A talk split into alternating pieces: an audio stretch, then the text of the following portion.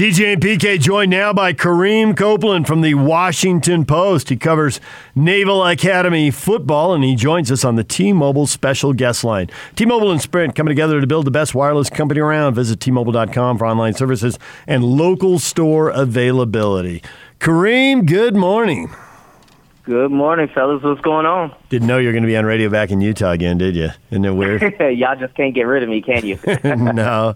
Kareem worked for the Associated Press in Utah for a while and was covering, well, when you work for AP, you cover a little bit of everything, but saw him in a lot of jazz games, college Yeah. football games, that kind of Oh, stuff. Oh, everything, yeah. Yep. Saw him many times. I was wondering who's a bigger export in the nation's capital, Alex Smith or Kareem Copeland? we're going to give Alex the pass on that one. So I'm curious we're, here. we're, we're going to give him that win on that one. I, I'm curious here. You know how it is because you lived in Utah and you know the hype for college football season. You know how everyone would go to practices. You could see some stuff. People would tell you stuff. Sometimes they tell you in the microphone. Sometimes they tell you off to the side. And, you know, you, even if you didn't hear it, you, you might hear it from another reporter who heard it. And so we kind of had a ballpark idea. Well, BYU practices are closed and you have the Zoom, and there's no small talk before or after a Zoom call. There's just you click leave meeting, and that's it. So there's a lot less information out there, a lot more unknowns. Which in some ways is I've good, been- and in some ways bad. But I would think at Navy, you got all the same issues there with the Naval Academy. Absolutely, same issues there. Same issues with everybody. It, it's crazy. Um, I've been having this conversation um, multiple times. You just don't get the same the same depth in your reporting just because first off you're not there and you don't you don't feel and see that atmosphere and the little things that you know you look out for that you normally would when you know you're a reporter out covering practices. And first off you don't get any of that little bit of context from just kind of observing things. Second of all it's it's such a rigid structure on these zoom calls that we're all on. I mean it, so it's better than nothing. So I'm, I'm I try not to complain about it, but all those little, like you said, it, it's it's not a conversation like it used to be, where kind of sometimes you're just kind of riffing with a coach, or there's a couple of reporters, there's three or four of you talking to a coach, and it's just a conversation that everybody's having. And when you're on Zoom, it's like question, answer. Okay, your turn to ask a question, answer. Okay, now your turn. And so it's very rigid and it has no flow to it.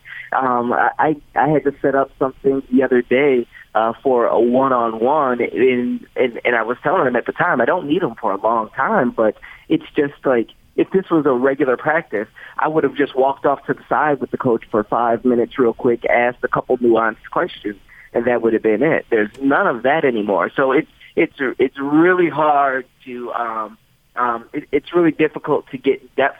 I think in reporting, and so um, we're all trying to figure this out as we go. And um, especially with Navy, it's even stranger with them because you know they're they're locked up in their own bubble up there um, at the up in Annapolis. So they've had everybody come back, um, including you know the regular midshipmen. Um, everybody's back on campus, and no one's allowed to leave. You can do that when you're the Navy because hey, you know you're military installation. Uh, whereas other other universities are worried about kids, you know, going back off campus, off campus li- living or whatever that is. Um, Navy, everybody kind of lives in the same dormitory, and so it's been much easier for them to kind of have a self-imposed bubble.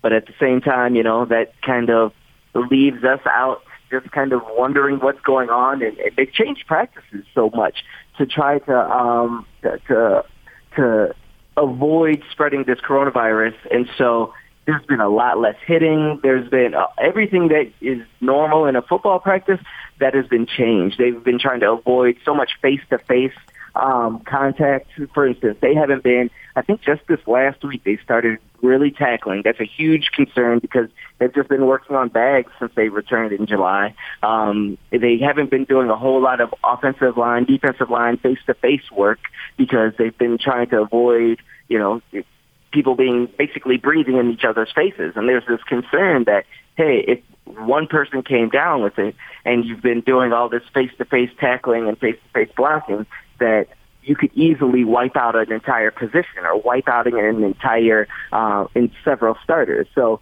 it's I know kind of we started talking about um, you know, what it's like to try to cover all this. But it, my point is, things are so different, um, both on how we're doing our jobs and how they're doing their jobs, and we haven't really gotten a real glimpse of what they're doing on their end. So it's going to be really interesting to see them cut, cut out there on Monday um, in this new world and play some football when, um, quite frankly, um, I'm expecting it to be a little bit sloppy because there's been a lot of things that they just haven't been able to do.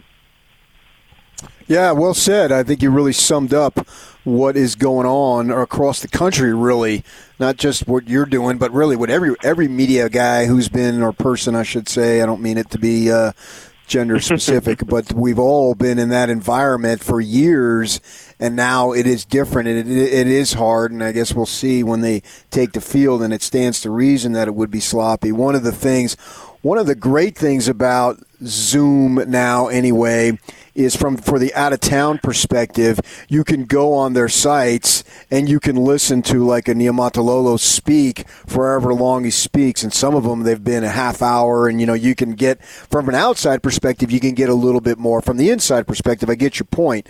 Uh, from my perspective, been able to listen to him and, and his coordinators talk a little bit more because you can get online and, and have that stuff. And one of the things that Ken is saying is that that with the graduation and the advancement of Malcolm Perry, that he thinks that they're going to rely more on their defense, and he believes their defense will have to carry them until the offense comes along. And he's particularly talking about a linebacker who he believes is an NFL caliber. Could you expound on that? Yeah, Diego. He led the team with um, 100 tackles last year, five and a half sacks. Um, was first team All AAC. They're kind of expecting him to kind of even been um, let loose even more this year. So last year, so 2018, one of the worst defenses in the nation, um, completely turned around in 2019 when they brought in Brian Newberry, the new defensive coordinator. And so everybody was super hyped about him. He comes in um, and completely turns it around, uh, much more aggressive, much, I mean, just better in absolutely every category all the way across the board. Um, there's optimism because they've got six six starters back and also, in every stop that Newberry has been, year two has been an enormous jump from year one. So that's kind of why that expectation is. You know, it was already a pretty good defense last year. They're expecting it to take another step forward now that people are used to the regular base system, and now everybody can kind of um, now you can play even more games. Now that everybody is used to that, you can you know you can really kind of get fancy with your scheme and things like that. However, the weird part is, like we were just talking about, you haven't been able to do the same things as you would normally because of the way practices have been changed. So we're all curious to see if you they still make that same kind of jump um, because you know they're just going to be behind from what it normally would have been. However, um, yes, that's that's by far the lead. The the, uh, the, defense needs to lead the way um, without question. Um, Dalen Morris is going to be the starting quarterback, and this is going to be his first start. He's basically sat for four years, and he's. It, it's going to be interesting to see how that offense works. You know, they're still going to run that triple option. They're still going to be option option. They run the heck out of the ball, but Dalen Morris is definitely more of a passer than um, than Malcolm Perry was last year. You know, Niumatalolo called Malcolm Perry basically a running back that was playing that could throw the ball at times. Well, Dalen Morris came out of a, um, a spread system out of high school, got a strong arm, um, you know, just definitely more of a pure passer, but they're still running the same scheme. So the thought is, okay, um, defense lead, still run the ball, but the hope is that once Morris gets settled, that maybe um, teams have to respect that pass a little bit more, or if teams, you know, just load up against the run, hey, he can pull it back and throw it a little bit um, to keep teams maybe a little bit more honest than in the past. So th- that's the um, wait and see when it comes to the quarterback and when it comes to Dalen Morris. But uh, yeah, they're they're expecting Diego and the defense to be up front and leading the way, uh, especially early in the season. So, going back and reading the stories that were written at the end of the season, Perry Olsen, the sophomore, was supposed to be the quarterback, and the stories that would be written in what in a normal year would be the end of spring ball. That was still kind of the timing. But now Morris has beaten out Olsen. Maybe you can't answer this because you're not seeing practice, but did Morris play really well and win the job, or did Olsen have a bunch of problems and they got to go with Morris because he's the safer pick and they just can't trust Olsen? Did Olsen give it away? Uh, like you said, yeah, I haven't seen it for myself, but according to coaches, um, Morris just wowed everybody. They said that just every single day he was just out there, and they, and you know, they have their little side conversations like, "Who's catching your eye?" Man, Morris was playing really well, and and it seemed like they just kept having that conversation day after day after day. And eventually, they looked at each other and said, "Hey, he's played his way into the starting job." I don't think it was. Um, they haven't said that at least out loud that that um, had struggled. It was more of Dalen Morris just kept surprising us day after day after day and making plays and and just clearly being the t- top quarterback out there. So uh, they were. It was a little bit of a surprise, I think, for them also. But um, it was definitely a, a situation where he went out there and grabbed it because he was just again every single day. It was like, or again, I, I say every single day as if I saw it. Which so this this is reports from the coaching staff, but it, it just seems like every single day that they said, man, he had another good one. He had another good one. He just kind of kept stacking them and stacking them, and was the most consistent of all the guys. And finally, they just had to say, hey, you know, he's the starter. He outplayed everybody. I'm wondering with that intricate option system, how much of it he didn't have on the field experience but how much of it was knowledge of how to run the offense when he finally got his chance because even though he wasn't playing, he was still there, and maybe he just learned more and has a better grasp of it. That's what I was going to say. He, you know, he's he's a senior. This is his fourth year, so he's been here the whole time running the system. So it's not foreign to him. Um, all of this is not new. The, the new part is going to be actually being under the light. But you know, he's he's if you um you would hope you know if you've got a quarterback or you you would hope if you've got anybody on campus um running your system for four years that by the time that they're by the time they're a senior whether or not they're playing and whether or not there's um you know just people that are athletically better than them you would hope that they at least know the system like the back of their hand because hey what is who what has he been doing for four years so I, I, I think that was, um, I don't think there was a concern of whether he could run it. Um, it was just a matter of who runs it better. And it seems like, um, seems like he's been running it really well. And the fact that he can add a little bit of a passing dynamic probably sets him a little bit apart. But uh, yeah, it's it's not foreign. This is not a this is not a transfer in. This is not a guy who, because like you said, this is a intricate system uh, with a lot of timing and and a lot of nuance. And um, that, they, and this is not a really a, that strange of a situation for um, Navy. They've they've had this quite a few times. Um, over the history and over the last 20 years of a of a quarterback, you know, starting uh, you know, winning, the, not playing their first three years and starting the job as a senior. Sometimes it's almost looked at like um, it, it might take uh, several years to really master that offense. But yeah, this, this is this is not new to him by any means whatsoever. Kareem Copeland, Washington Post reporter covering the Naval Academy, joining us. So, do they? Does Navy have any uh, running backs, just really punishing type guys? Maybe not the speed, because if they had speed, they might be somewhere else because they'd be dreaming about the NFL. But I'm thinking someone who breaks tackles, and here when there can't be as much tackling, yeah, that could be a huge advantage. Do they have that tough guy running back?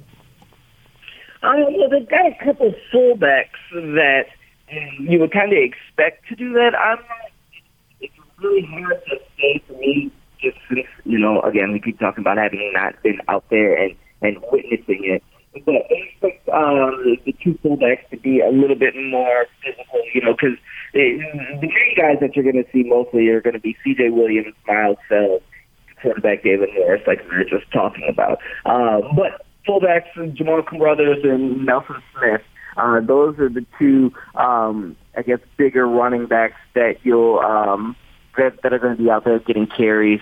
Um, again, we'll, we'll just kind of have to see because you know uh, I'm fully expecting BYU to have size on them. So um, sometimes um, you look you, you look a little bit more bruising against some programs than others. So I'm curious to see uh, how they match up against um, against BYU and BYU's size. But that those are those are the two that if you're talking about who's going to be running the trenches, who's going to you know um, you know try to be a little bit more physical, try to try to you know get those two yards on on third and two. Uh, those those would probably be the guys that you that you see just kind of um, um, running more more physically. uh, for sure. Those two, uh, Carothers and Smith at fullback. All right, Kareem, we know you got to run and interview a legend. Patrick yeah, Ewing. Yeah, Patrick Ewing in 20 minutes. okay. Well, you go get that done. We appreciate a few minutes. Thanks for joining us. Absolutely. I appreciate you guys. And um, see whoever's coming out on Monday. Okay. I think that may be nobody, but we'll have to see. Do you know anybody who's traveling yeah, with this PK? True. Uh, I haven't even thought about that. yeah, right. It's Yeah, a, I talked it's to a Jay strange Drew. new Jay world Drew's out going. here this year, isn't it? Yeah. Look for Jay Drew, Deseret News. All right, will do. Thanks, fellas. I appreciate it. I hope everything's going well. Be safe and healthy.